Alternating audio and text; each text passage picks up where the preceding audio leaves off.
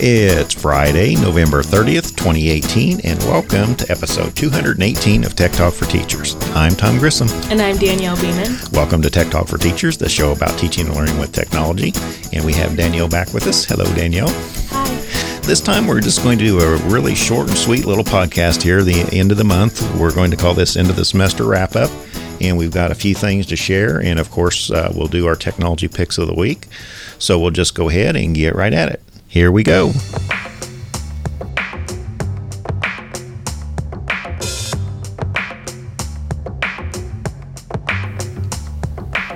And we're back for an end of the semester wrap up. Back with us this time is Danielle. Hello, Danielle.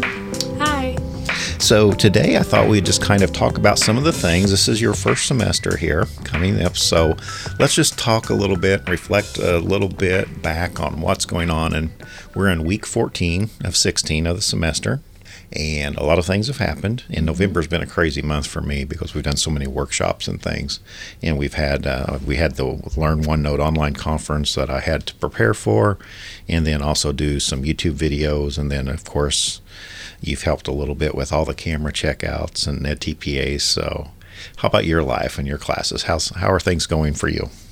Classes are going pretty well right now. I'm on a time crunch. I have a final on Monday, then a couple more finals uh, during finals week. So just kind of getting prepared for that. Yep, and kind of getting into the swing. This is we always kind of have an academic rhythm.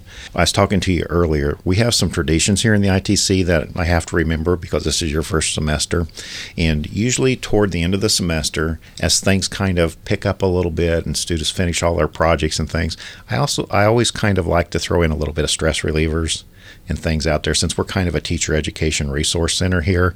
And i'm a real big advocate of like hands-on projects. Yeah and self-care. Yes and, that, and being a, in psychology and things you completely understand all of that. So kind of de-stressing uh, along with some of that. And one of the things that we do here we have great big work tables. So i always try putting out like a big old group coloring chart, or we just basically use like four foot by four foot piece of paper. And as students come in and they study and gather around, you know, the tables and things, just grab a marker. We provide all that for free for them. You know, glue sticks, markers, scissors, just kind of those little hands on type projects. And I, I'm kind of a big advocate of coloring and things. So you'll see us start to put some some little projects and things out there.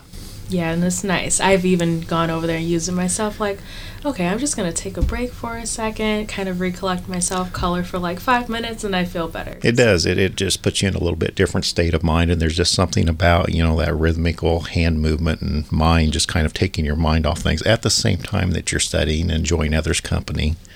So it's just kind of kind of a nice little tradition that we have. The other thing uh, with uh, a couple of our student workers and GAs, I'll be putting them on some projects on doing our uh, snowflakes, our Star Wars snowflakes, kind of one of our little bulletin board projects. So there's some YouTube videos that I'll be pointing some people to. In fact, I'll probably put some, put the links in the show notes for this episode, and then also some origami. We have like if you want to make like a Tie Fighter or Millennium Falcon and all those kinds of things. If you go out to YouTube, you're going to find something. Of course. Out there, so uh, we we kind of come up with some uh, some of those different things. And then as you as you wrap up your semester and things, I'm sure you've got some projects coming due, papers and things. Oh, of course. I got a personal development paper coming up on Tuesday. Super excited. And I just did a presentation for research methods that went pretty well, I'd say. And you've got that out of the way, so a little bit of relief there. Just a little bit, but there's quite a bit more to do. Just kind of of course, like you said, wrapping things up. Right. So next week is our final week, and then we're going into final. And then, like I said, just kind of like to provide some of those little stress relievers out there. And, uh, you know, if you're around here, if you're on campus, be sure to stop by the ITC because we've always got a project or two going on. So we'll go ahead and wrap it up there.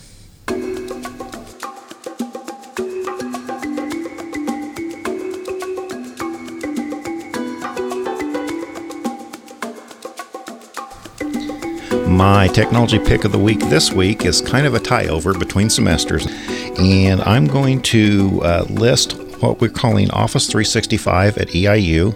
This is a website we put together earlier this semester, and one of the questions that we always get from students, and you know, you know, I've had these conversations before, how do we use all these wonderful technology tools that we have available to us, but aren't necessarily integrated into our classes, but yet we're kind of expected to just know it? Yeah.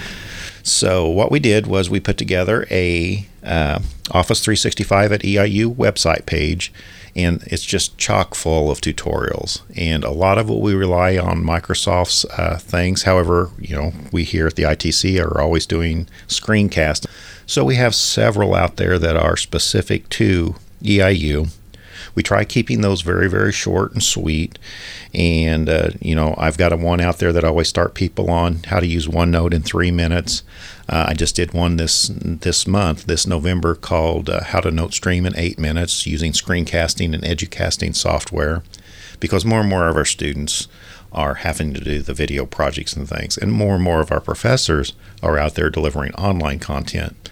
So we're trying to level up some of those skills and things. We've got a little miniature, what I call Studio A back here, that we've got a pop up green screen that uh, you can use. And then, of course, we've got what I call Studio B upstairs, which is more of a permanent uh, location to do some of those videos. And uh, all of the EdTPA, as I, as I mentioned uh, before. So we just completed all the EdTPAs, and those results are coming back now. So uh, we've got that out of the way.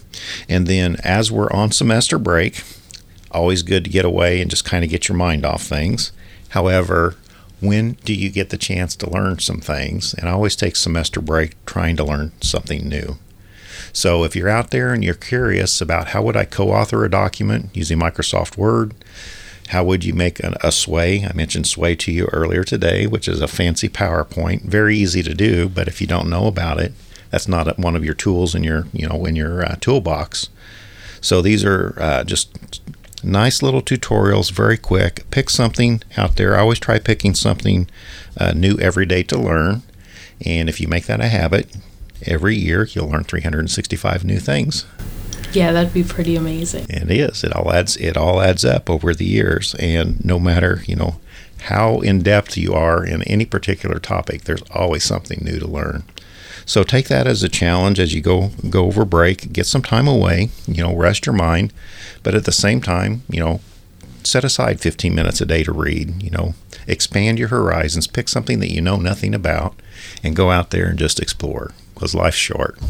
Yeah, just see where it can take you. It may help you find a new discovery or a new passion you didn't know about previously. I was actually thinking of the same thing. I'm very interested in reading a little bit more about therapy and getting to know that while I have that time off. So it's ironic that you brought that up. Okay, so what's your tech pick this time? All right, my tech pick is called Pillow. And if you have an app, I can only speak for Apple users. Sorry, Android, but if you it's have, not available on Android. I am not currently sure. Okay. So I don't want to. Well, there there'll be another similar app out there for Android if Pillow's not. Oh, I'm sure. But I just recently got an Apple Watch, so last night I decided to find some type of sleeping app, and because I have an interest in sleep, REM sleep, and things like that. So I put that on last night and I downloaded this app and it tracked my sleeping. So it told me that I spent 8 hours and 37 minutes in bed. I would sleep for 7 hours and 55, 55 minutes. The quality of sleep was 68%. I woke up with the okay mood. It's pretty interesting. Hmm. Also, it tells me how long I was awake because people actually wake up while they're asleep, mm-hmm. even though they don't realize mm-hmm. it. So 7% of my time I was awake, 50% of the time I was in light sleep, so makes sense why my sleep was only about 70% quality. 14% was in REM sleep, which is a time that you typically dream and it's a deeper form right, of sleep. rapid eye movement. Mm-hmm. Mm-hmm. And 29% of the sleep was a deep sleep. So that's stages three and four. So it's just very interesting to see how technology can combine with something that I'm really interested in right on me because typically you have to go in a lab to learn these kinds right. of things. And here I have it right here on my phone. So if anyone's interested in how well they're sleeping and what's going on and maybe how to make different adjustments, this is a perfect way to do so Another interesting part about this is it tells you how many beats per minute your heart is beating while you're sleeping. Hmm. So imagine if you have heart problems and your doctor's arrhythmia. asking questions. Mhm. Exactly. You have some answers here. It tells Mm-hmm. you, oh, 60, 65 beats per minute while I was awake, so on and so forth. So this is pretty interesting data, and this is just a free version. The version that's only $5 one time payment actually has so many more parts to it that I have yet to explore. I just wanted to see how the free version worked. But that's my tech pick of the week And- is Pillow. And it'll become more and more interesting over time as you kind of see some patterns and things. Yeah, and you even brought up to me, oh, looking at it while you're going through finals week. It's a stressful be- time. It will be interesting to see your sleep pattern, yeah. Exactly. Will I be in REM sleep more? So will I be dreaming more? Will I be in a lighter sleep because Yeah. maybe I'm stressed? So that'll be interesting. to there's a lot of those, uh, you know, health applications and things, and you know, we talked a little bit about data privacy and some things like that. Um, to always be concerned because technology is just everywhere these days, and you know, you name the subject area, there's going to be, you know, a, an app or things. Which kind of speaking of that, that's that's very interesting because another article I ran across this month. In fact, I think I've got it pulled up on my computer. Uh, this was an article from EdSurge. I'll throw this in the uh, in the show notes as just kind of an aside, but it says why aren't schools using apps they pay for?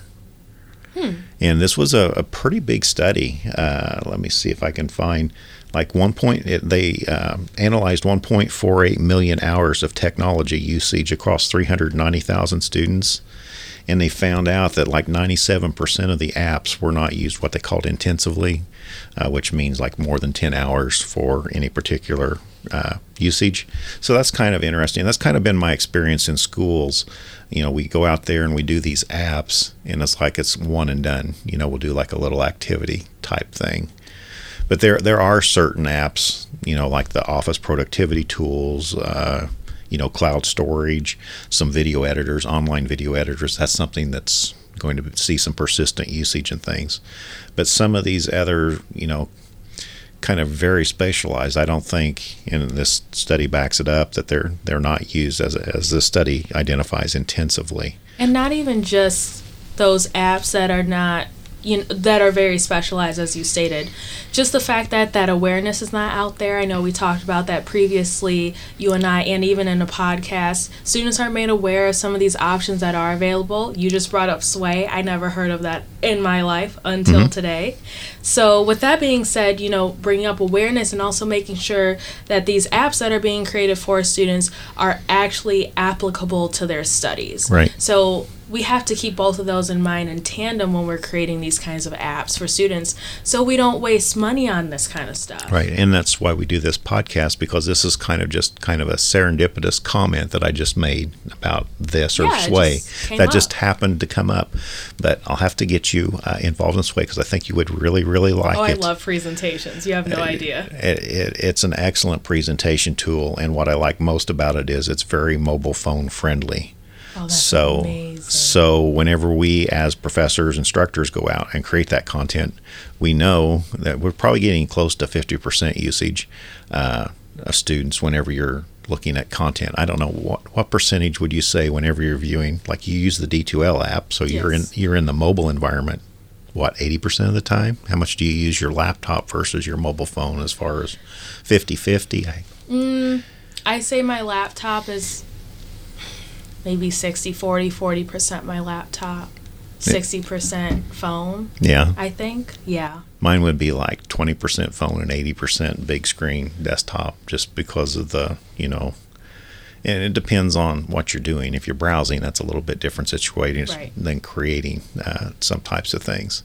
But yeah, I mean, just just knowing the, just making that little comment off to the side, and it's so easy. You'll love it. It's so easy to do, and it looks so professional. See, I can't wait. I just I've actually been wanting PowerPoint to edit some more things. I use some transitions. I even like animations. I like when things fade in and out. I like all that kind of stuff. That's what I was taught throughout high school when my teachers was great with that and instilling that in us. So, and it just makes it so much better. It's engaging. Mm-hmm. It captures that attention. And also, you're talking for what 15 minutes or so.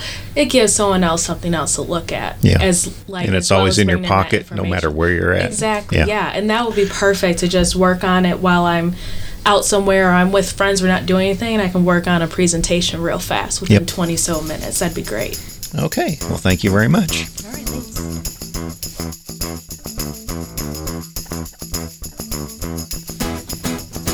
That wraps it up for episode 218 of Tech Talk for Teachers. Show notes for this episode and archived episodes are available on the web at the EIU Instructional Technology Center website at eiu.edu slash ITC. Until next time, this is Tom Grissom. And this is Danielle Beeman. Keep on learning.